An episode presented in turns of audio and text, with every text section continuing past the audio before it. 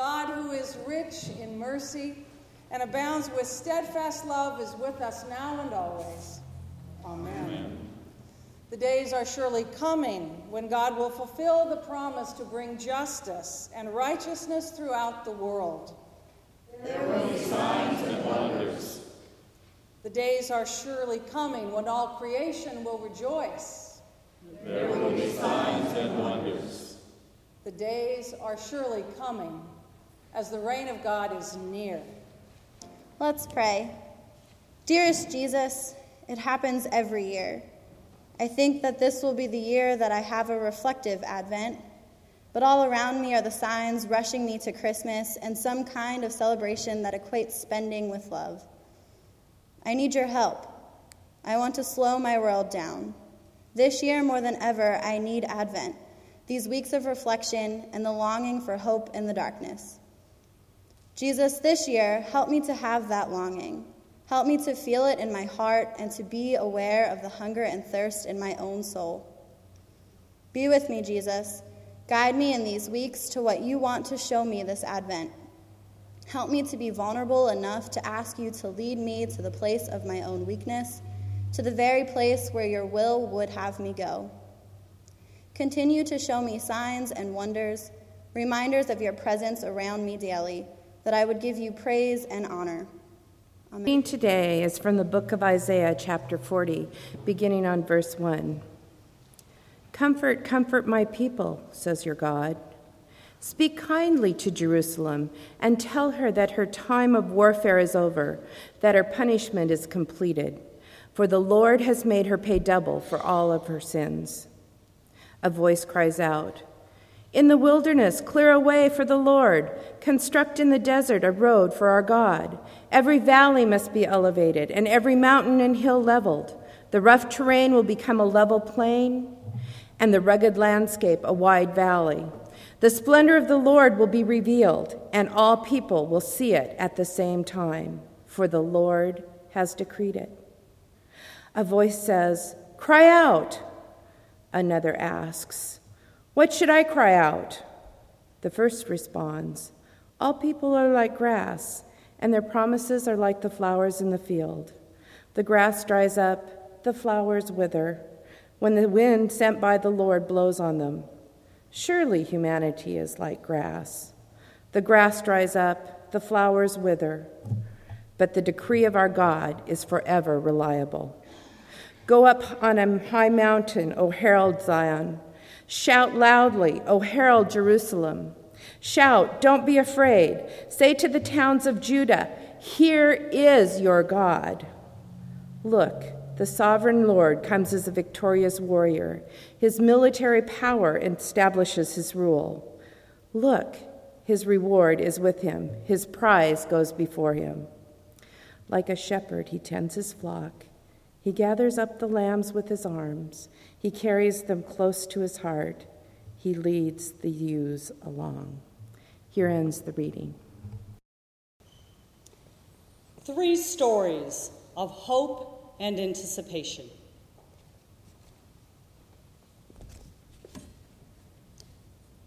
It happened around noon on a Sunday just a few weeks ago. Coffee hour after the Sunday morning service was winding down, with only a few stragglers remaining for those last precious moments of catching up with friends. My friend Carol, an organic farmer in her mid 60s, suddenly gasped, stiffened, and collapsed into a wing chair in the corner of the room. Several people, including a retired nurse, rushed over to help. Within moments, it was apparent that Carol was in grave danger.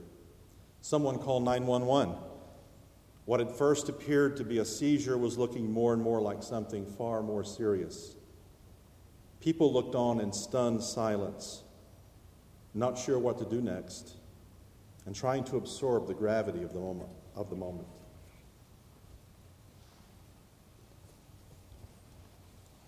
I have two adopted daughters from China. Kira, my first daughter, was six months old when I brought her home from China. When I first saw her, I could not believe how precious she was and how her face was so beautiful. I was so blessed, and I thought I would care for her from this day forward. I wondered who had abandoned her and who cared for her for the first six months. I'd imagined that she was just one of the many children who were abandoned, and perhaps just another infant to care for in an overcrowded orphanage. Did anybody know who she was? Would anybody remember who she was?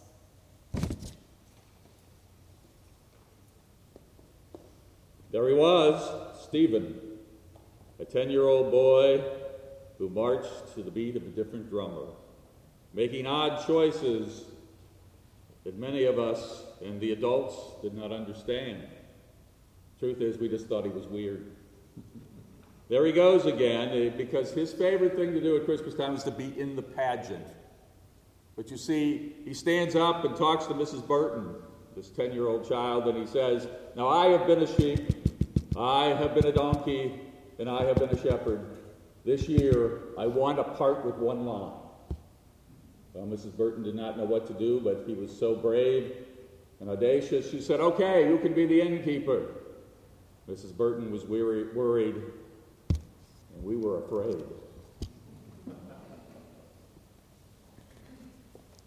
The paramedics arrived within five minutes. By that time, there were no signs of life in Carol. She wasn't breathing, her heart had stopped. She was completely lifeless and cold. As the paramedics began to work on her, a small group of shocked parishioners gathered on the other side of the room and began praying. No one seemed to know what had happened, and no one knew what would happen next. Time seemed to stand still as everyone waited and wondered and hoped and prayed. Amazingly, Carol's body began to respond to the efforts of the paramedics. Her heart started again. She began breathing with assistance. She was rushed into the waiting ambulance and transported to the hospital where the heroic and life saving efforts of a medical team continued. She was placed into a drug induced coma for the next few days. Because her heart had stopped for such a long time, there was grave concern that she may have experienced serious and irreparable brain damage. The season of waiting and wondering and hoping and praying was not over. On day three, the doctors began to bring Carol out of the coma, but they still weren't sure how badly damaged her brain might be. On day four, she began to respond and speak. On day five, she sat up and began to eat. On day six, she asked for her computer and started checking email. Two years later, I went back to China for my second daughter, Jordan.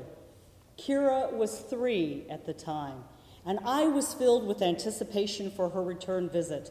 I was so proud of her. She was smart, funny, and such a loving child.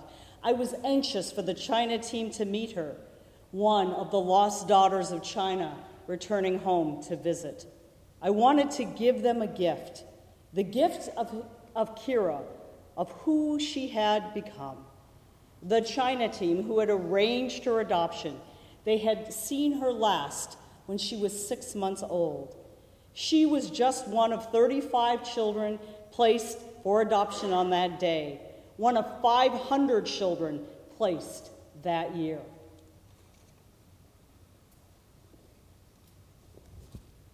Stephen prepared diligently, using the Stanislavski method for acting.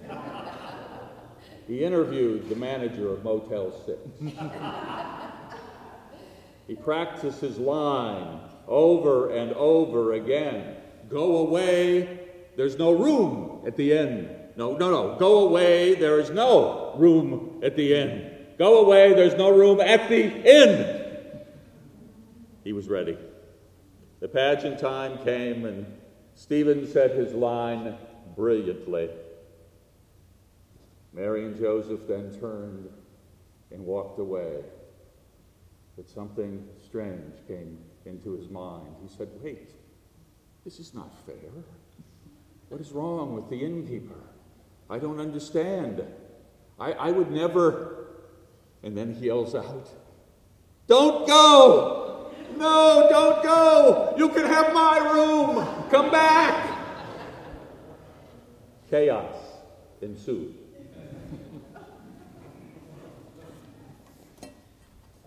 Couple of weeks later, I stopped by my doctor's office to pick up some paperwork. I was in a huge hurry and I didn't pay any attention to the people in the waiting room while I stood by the reception counter. I think that's Dennis, isn't it? I suddenly heard a voice say from across the room. I turned and saw Carol and her attendant sitting there, waiting for her appointment with the doctor. It was my first time to see her since the incident, so I went over and sat down next to her and held her hand and we talked.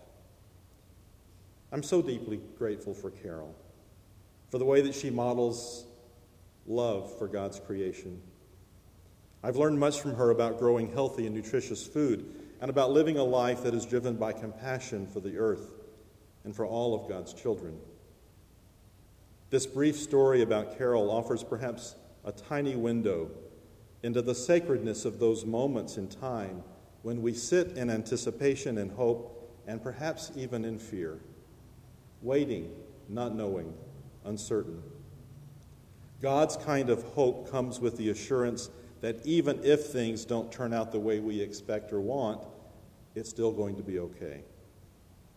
In those sacred moments of waiting, we are exposed and vulnerable and powerless, but those moments also offer us the opportunity to relax into God's extravagant love, trusting that whatever happens, it's still somehow going to be all right. One day on the trip, the team had arranged for a visit to the zoo and lunch. On this day, I was told that Kira's orphanage director had traveled five hours on an old bus and on old roads to come and see the child she placed up for adoption. I was surprised. Kira was playing with some other children, about 10 other Chinese kids, and they all looked alike. I came up to her and I saw a woman, a woman I didn't recognize, bending down to see Kira. She had picked her out of the crowd. Two years later, through a translator, I asked her, How did she know this was Kira? She told me that when Kira was just months old, she would put her face next to Kira's she knew that face. I was awestruck. These women knew my daughter, cared for her before I ever met her. I was thinking I was going to bring them a gift in whom Kira is, and they brought me a gift of who Kira was. The day was December 25th.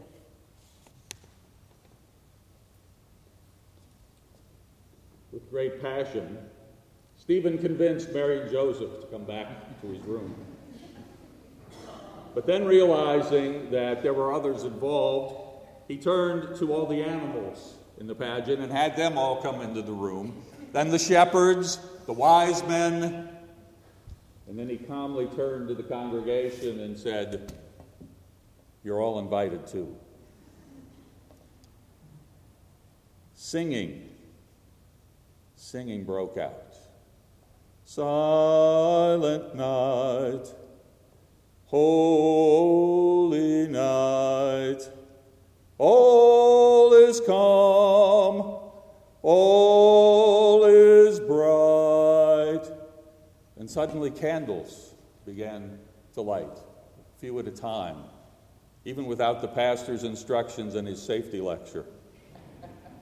And all of a sudden, magically and mystically, there appeared a baby, Mrs. Burton's newly born grandson, in the manger.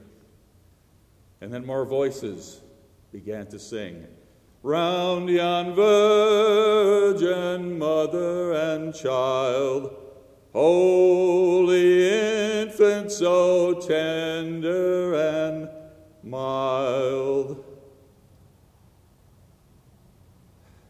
we all began to realize then, that in the chaos of preparing for Advent and Christmas season, the Black Fridays, the Cyber Mondays, and the fact that many of us have heard this Christmas story many times, we forget that each year we're invited to celebrate the birth of Christ. Don't go! You can use my room. Stephen's line became our own as we prepared for the Christ child to yet again enter our lives. Sleep in heavenly peace. Sleep in heavenly peace. Amen.